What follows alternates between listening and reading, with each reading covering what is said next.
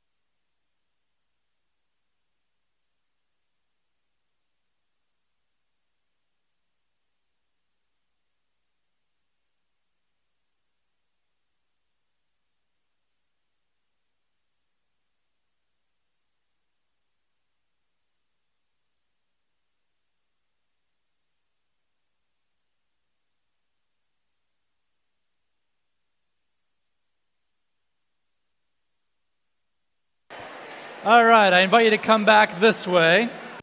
Uh, when I was when I was in college, I went to Michigan State. By the way, uh, go green! Sorry about the loss yesterday, but what are you going to do? Uh, I went to Michigan State, and I was a I was a Young Life volunteer leader when I was at Michigan State. Which maybe that's a surprise to you, but maybe not. Uh, anyway, so me and my friend Mike and Courtney and Adelia, the four of us were like became best friends as we served on a Young Life team together. So we became really good friends. Uh, I graduated. I had this job working at a, a youth delinquent home just south of Lansing. Um, and I was, I was working a late night shift. And Courtney and Adelia and I decided, let's go drive down to our friend Mike, who's in Missouri for the summer, and surprise him for the weekend. We were like, all right, that sounds awesome. So I worked, and I worked the second shift until like 11 o'clock or so. They picked me up right from work, and we started driving down to Missouri through the night. It was a Saturday night, uh, and our friend Mike was actually working as an intern at a local church, and he was preaching his first sermon the next morning. So we wanted to like go cheer him on for that. So hop in the car. I start driving. I only can go like a few hours before I'm like toast because I had worked all day, whatever. So I decide to crash in the back seat, and my friend Courtney takes over driving. I'm laying down, sleeping for a couple hours. And I wake up and I ask the question, Hey, how's it going? And they're like, We're doing fine. so I inquired a little bit. They said, Well, the, the gas light came on. I said, Okay. Well, that's not that big a deal because, you know, you got time to get to the next gas station as soon as the gas light comes on. They said, Yeah, we have no idea how long it's been on. okay, we have a problem. So, literally, like, we get on the next highway. I mean, there was no, like, there's no exit signs. We make the little curve and done. Okay, so it's three in the morning. Uh, me and two college age girls, it's Northern Illinois, and there is nothing in sight. Nothing. So we're like, what do we do? Well, let's just start walking, I guess. Uh, this is a moment when we felt a need.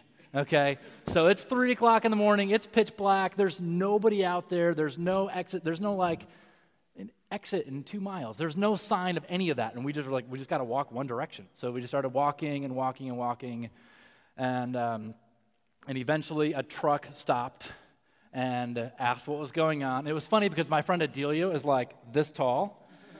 And so he literally thought it was a, a husband and a wife and their small child. and so he felt compassion for this small child who was actually a college student. Uh, and that's why he stopped. And he picked us up, brought us to the next gas station, came back, filled up our tank, and we were on our way.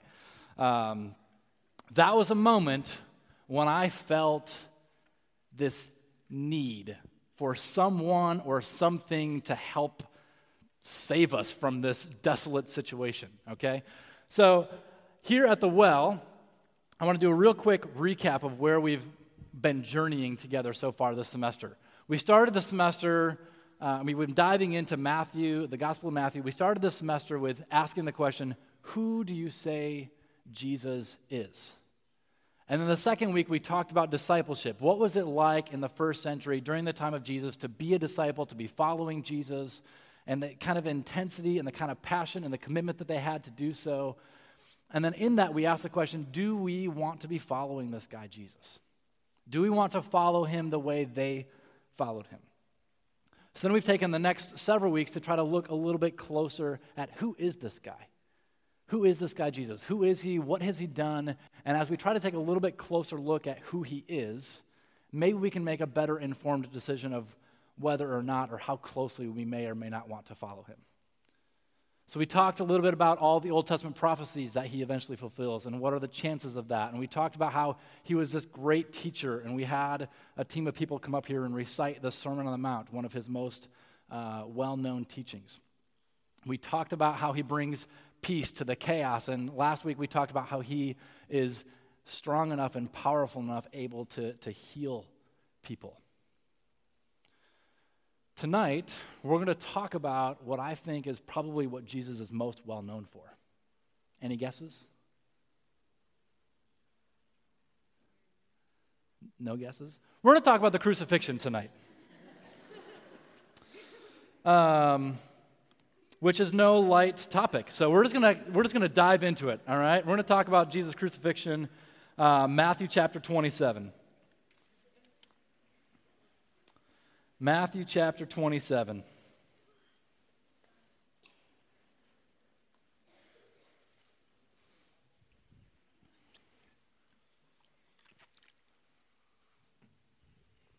We're going to start at verse 15. Now, it was the governor's custom at the feast to release a prisoner chosen by the crowd.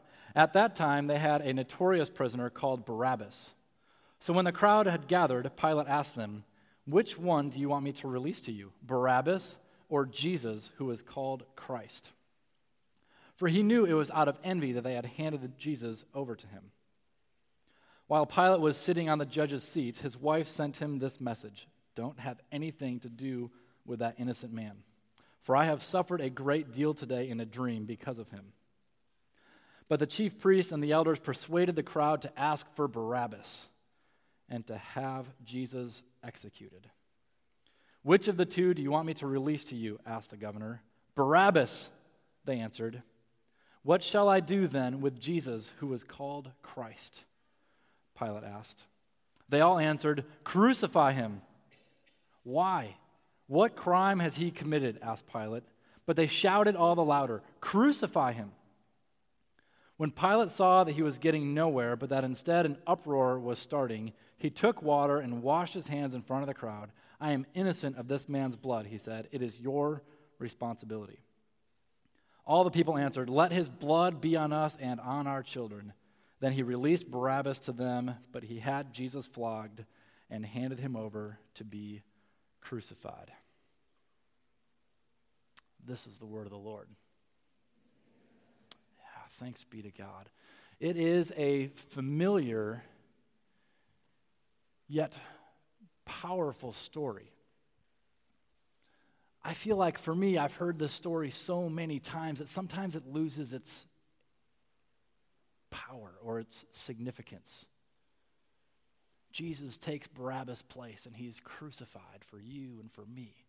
It's a familiar story, isn't it? What I want to do tonight, I want to, I want to push the pause button just long enough and take a little bit look back. What are the things that led to this story? What is the overall story that's going on? How does this story fit into the, the grand story that's going on? What took place to lead Jesus to this point? So we're going to unpack that a little bit tonight, and then we'll um, kind of go on from there. In the beginning of this book here, in the beginning, God created the heavens and the earth, and it was good. And then he creates man and woman, and he says it's very good. And then Adam and Eve had this good idea to eat this piece of fruit, which is probably not an apple, but it's a piece of fruit, uh, which they were not supposed to be eating, and sin enters the world. Right? And somehow we have been dealing with the effects of this thing called sin. It has infected all of humanity in all of history ever since that point. And so somehow we have this, this need that things are not as they should be. And so, what can we do to fix this? Right? Um, this has been infecting all of humanity. Romans 3 says, For all have sinned and fall short of the glory of God. All of us, all of us have sinned. You have sinned, I have sinned, your roommate has sinned, your neighbor has sinned, your parents have probably sinned. Um, all have sinned and fall short of the glory of God. Now, I'm going to need your, your help with a little bit of an illustration, okay?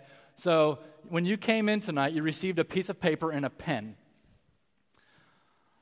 If you are willing, we would love your participation in this, okay? I want you to take a couple of minutes. I want to talk about sin for a minute, for a couple minutes with you guys, but I want your help, okay? So I want you to take a couple minutes and I want you to write some things down. What is, what is sin? How would you describe what sin is? What is it? How does it affect you? What are, what are some examples of sin? Okay? And you can give biblical examples. You can give examples of the sin of your own life. You can give examples of the sin of your roommate. Or you can, okay, so what is, what is sin? How does it affect you? And what are some examples of sins in your life or in this world or in the news? Something like that. Just start making a list of some things. That would be really helpful. You don't have to be looking at your neighbor's paper, okay? You don't have to be trying to figure out if that's really theirs or their friends. Just concentrate on your own piece of paper right now.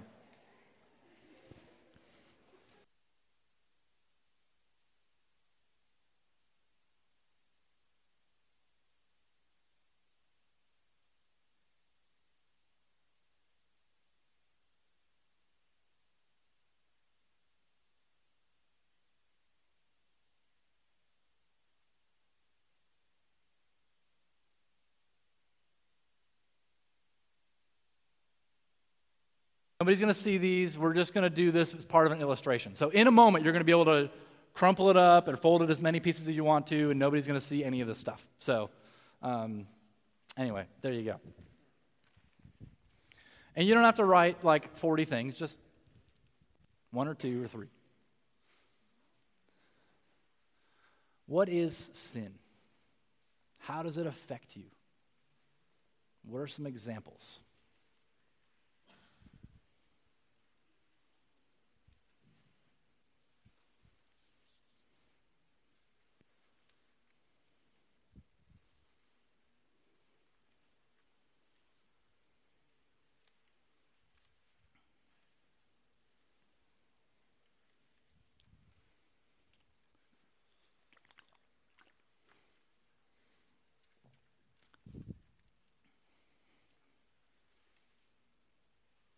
15 more seconds.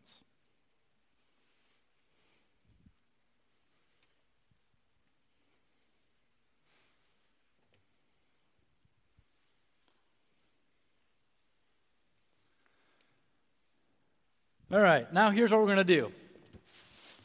If you're on the outside ends, I want you to just, or wherever you are, just take a piece of paper and just crumple it up into a little ball. Okay, there you go. And pass it towards the center aisle and we're going to dump it in this bag here. Okay? So pass it over to the center, pass it over to the center. I'll start in the back. Pass it over to the center.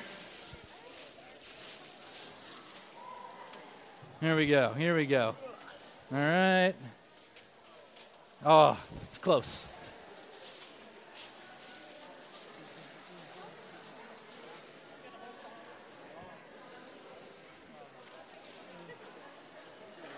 Good here? All right. That's beautiful. You guys are doing a good job. Here we go. There we go. You're welcome. Thank you. Here you go. Here you go, dude.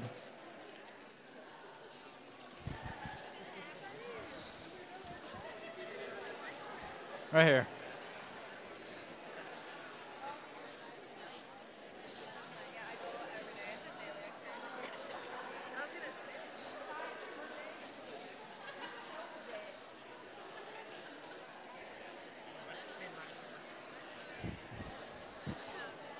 Oh, you missed.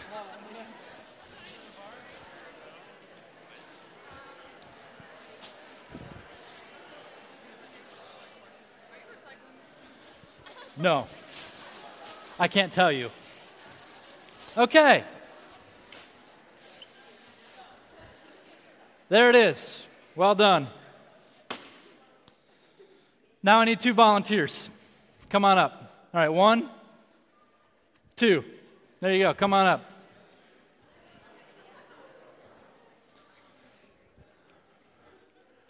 Come on up.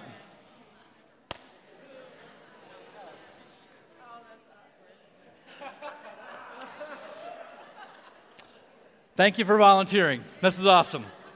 All right, so come on over here. Come on over here. Um, do one of you want to not volunteer anymore? Do you want to unvolunteer yourself? You're good. Okay. All right. So, which one of you would like to be God in this thing? Okay. All right. There you go. All right. Then I'm going to have you trade spots here. Okay. Okay. So, uh, in the beginning, God creates the heavens and the earth, right? And it's good. And then God creates man, and it's good. And man is created to be. This is going to be awkward. I'm sorry. Man is created to be in a relationship with God. Okay? Um, anyway, so so there's this thing that's happening. There's this relationship that's happening here, okay? But then man sins. Okay? Man sins. And it creates this separation in the relationship. Okay? So sin is having this effect on the relationship. God has created us to be like Him, to reflect Him, to be in a relationship with Him. But there's this thing that's called sin, and it gets in the way. In Isaiah 59, you can put the text up there. Isaiah 59, it says that our iniquities, our sin, has separated us from God. Okay? So, this, this thing, the stuff that we just wrote down, we, ha- we all have this stuff. And it's infected us. And it's affected this relationship with the God, the creator of the universe, who wants to be in a relationship with us. Sin enters, relationship gets separated a little bit here, um, and suddenly humanity is in this desperate situation to try to figure out how do I get back in this relationship with the creator God himself. Okay? So this is this is kind of the story of uh, of the Bible. And so God graciously, generously set up a system, a sacrificial system to help repair this. Okay? So, um, Do we have the slides working or do we not have the slides working? You don't know the slides working. Okay, so that's okay. Leviticus 4, verse 3 says this 4, 1 through 3. And the Lord spoke to Moses, saying, Speak to the people of Israel, saying, If anyone sins unintentionally in any of the Lord's commandments about things not to be done, and does any one of them, then he shall offer for the sin that he has committed a bull from the herd without blemish to the Lord for a sin offering. Leviticus 17 says this For the life of a creature is in the blood, and I have given it to you to make atonement for yourselves on the altar. It is the blood that makes atonement for one's life. So God offers the solution to man's sin problem, this thing that's in the Old Testament, it's this animal sacrificial system. God tells people, God tells his people to take an animal. Hey, hey, you're supposed to be in this relationship. You've sinned. So now you need to take an animal, okay? A nice little sheep or something. It's, this is, a, this is Jaden's teddy bear, so it's cute. Uh, and you're supposed to take this animal, love on it a little bit, and then you're supposed to like cut its throat. There you go. All right, give it a good bop on the head, okay? And then the blood flows down from the animal.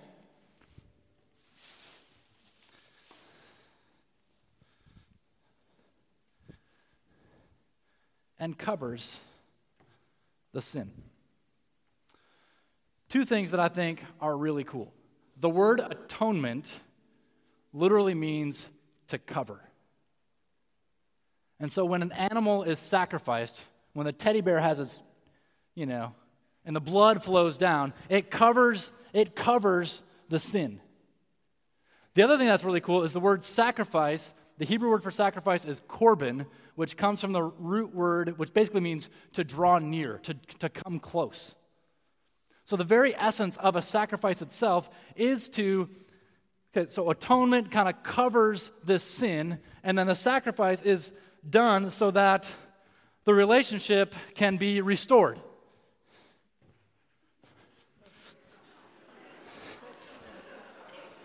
With the Creator. I'm really sorry. I got to think through this next time. I got to pre select people, apparently.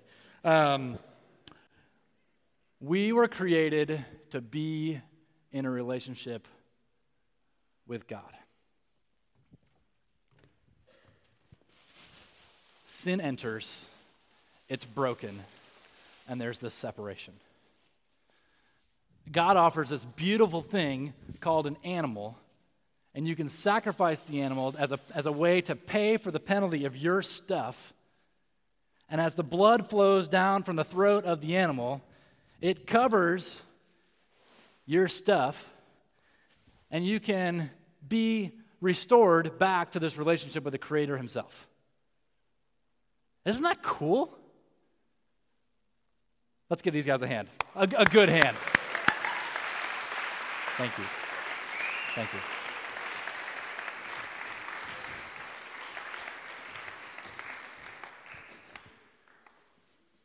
Sacrificing animals bridged this separation from God. Okay?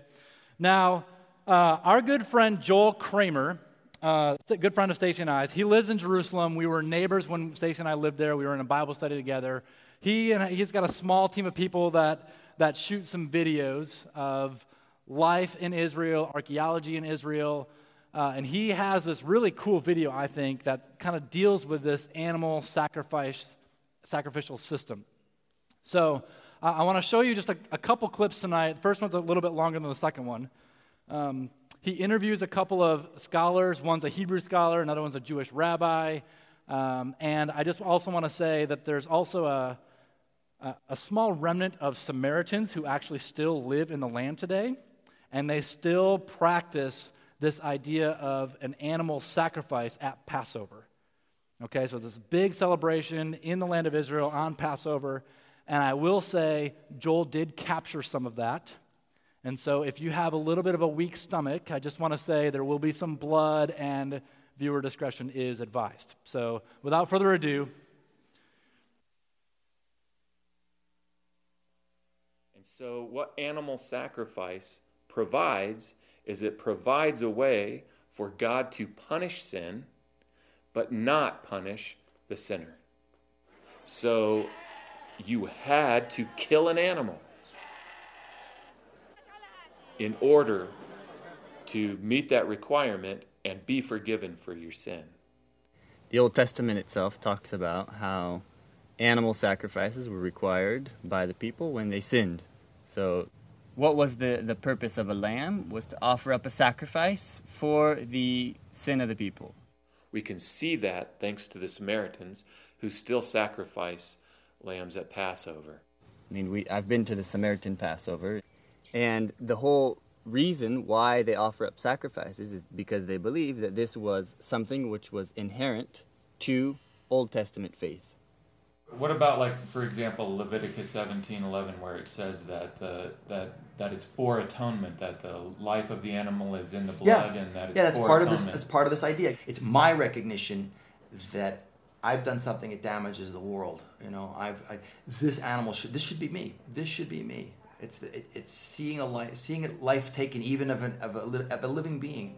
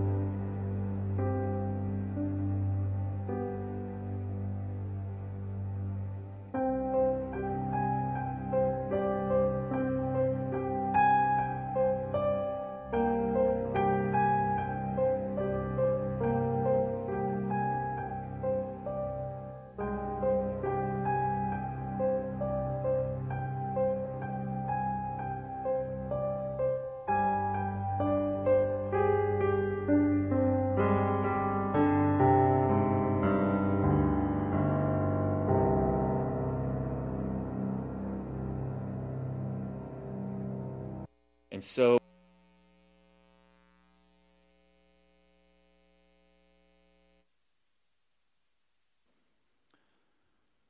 over and over and over again for thousands of years, this was the system that God had set up. From the desert of Sinai through the temple in Jerusalem, day after day, people are cutting the throats of unblemished lambs and goats as a way to cover their sin. These sacrifices were the way, were a way for God's people to deal with their, their sin and their guilt. Which brings me to Jesus. What does this have to do with Jesus? What does this have to do with the story that we read tonight? Hundreds of years before Jesus even comes on the scene, there's a prophecy about an ultimate sacrifice that is yet to come. Isaiah 53 says this He, being Jesus, was oppressed and he was afflicted, yet he did not open his mouth. Like a lamb that is led to the slaughter. These sacrifices throughout the Old Testament, this, this system, this culture, this day after day after day of, of this was everyday stuff that they saw. But yet, the Old Testament also talked about there will be another day where this, this kind of thing won't be the deal anymore. This kind of animal sacrificial system won't be in the deal anymore because there will be an ultimate sacrifice that is yet to come.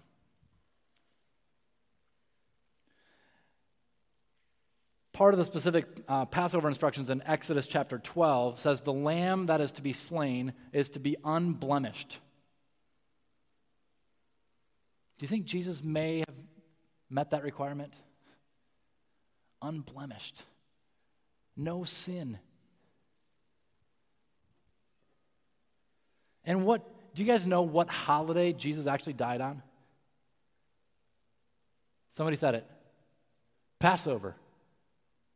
The very holiday that Jesus was crucified was the holiday that the Samaritans were celebrating.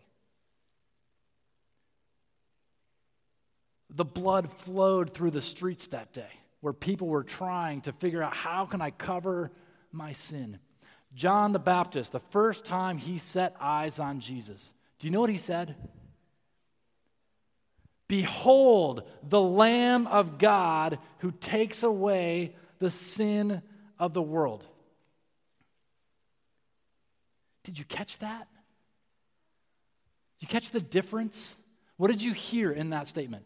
Behold the Lamb of God who takes away. Okay, so the atonement thing, over and over and over again. We have this thing called an, a lamb that's really cute, and we lived with it for four days to feed it and care for it and have a relationship with it. And then we'd have to cut its throat, and the blood would flow, and we could cover our sin in hopes that somehow, some way, someday, man could be back in relationship with the king himself. And all of a sudden, behold, the Lamb of God who takes away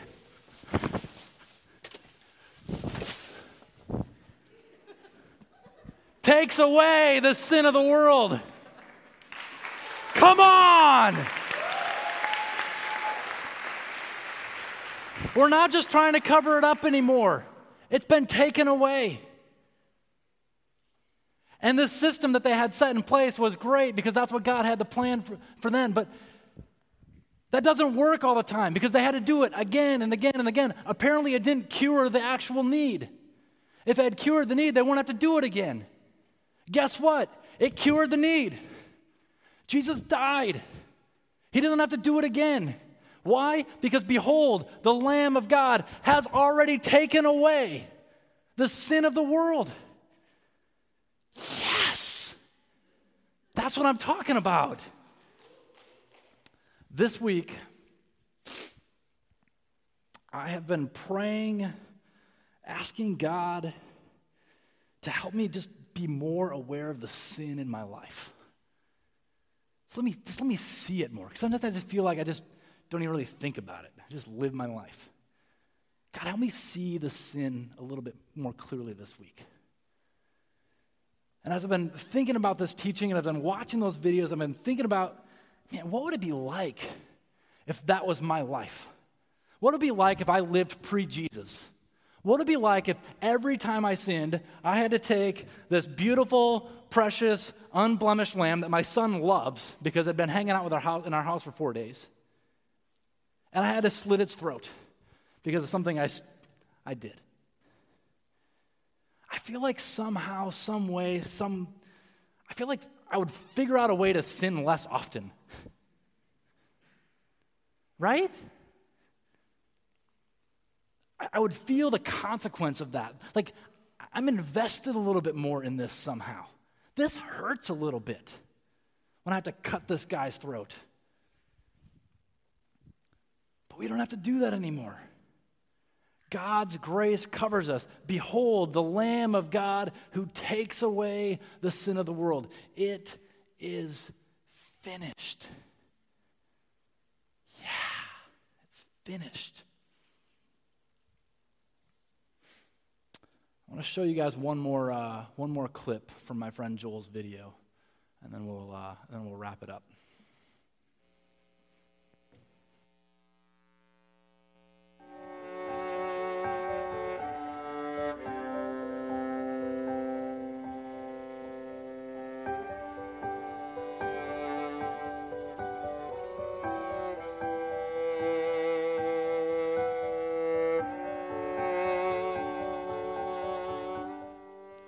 Truth is, is you watch one lamb die, and then when you're talking about the Samaritans, within about 30 seconds, 54 lambs die. And let me tell you something that was a very, very slow day at the Jewish temple. It's sobering to think of the thousands and thousands, the millions of animals that were sacrificed for the sins of people. And the whole concept of this innocent animal being substituted then opened my eyes to the reality of how much God loves me. That He came here and became a man to be punished for my sin so that He can show me mercy. And somehow I would be so proud that I would refuse that? That makes no sense. I am sinful to the core. I need his redemption. I need his blood. I need his sacrifice. And without it, I'll be separated from him forever. Yet at the Samaritan sacrifice, in the midst of these horrible sacrifices, all these innocent animals dying, here they are raising their hands in the air and rejoicing and dancing before God. And it, that was hard for me. It was hard for me to understand that, but the reason that they did it is because they understood the purpose of sacrifice better than I did. And when we come to understand that, then from what Jesus has done for us, we should dance before God.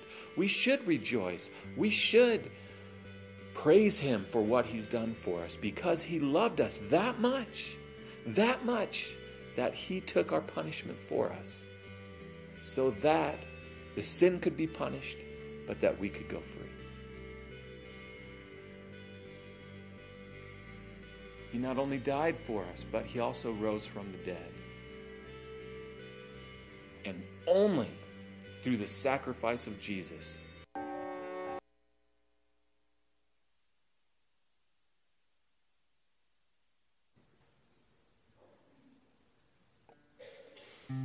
Samaritans were dancing because of the blood that was shed, because they understood the, the reality of the sacrifice.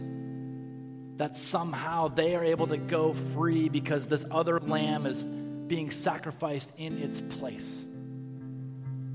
And through the sacrifice of these lambs, they get to draw near or nearer to God. Read this verse from Hebrews, Hebrews chapter 9. For if the blood of goats and bulls and the sprinkling of defiled persons with the ashes of a heifer sanctify for the purification of the flesh, how much more will the blood of Christ, who through the eternal Spirit offered himself without blemish to God, purify our conscience from dead works to serve the living God? The Samaritans were dancing because they felt free. How much more do we have reason to sing? Do we have reason to celebrate? Do we have reason to actually open our mouths and tell people, hey, we're a Christian? Here's why. Worship team's gonna, I invite you guys to stay sitting, okay? They're gonna start playing a song. We wanna invite you to just take a moment, let it sink in for a minute, reflect on the words that are gonna be on the screen, and then in a moment they're gonna, they're gonna invite you to stand and sing with them. Amen?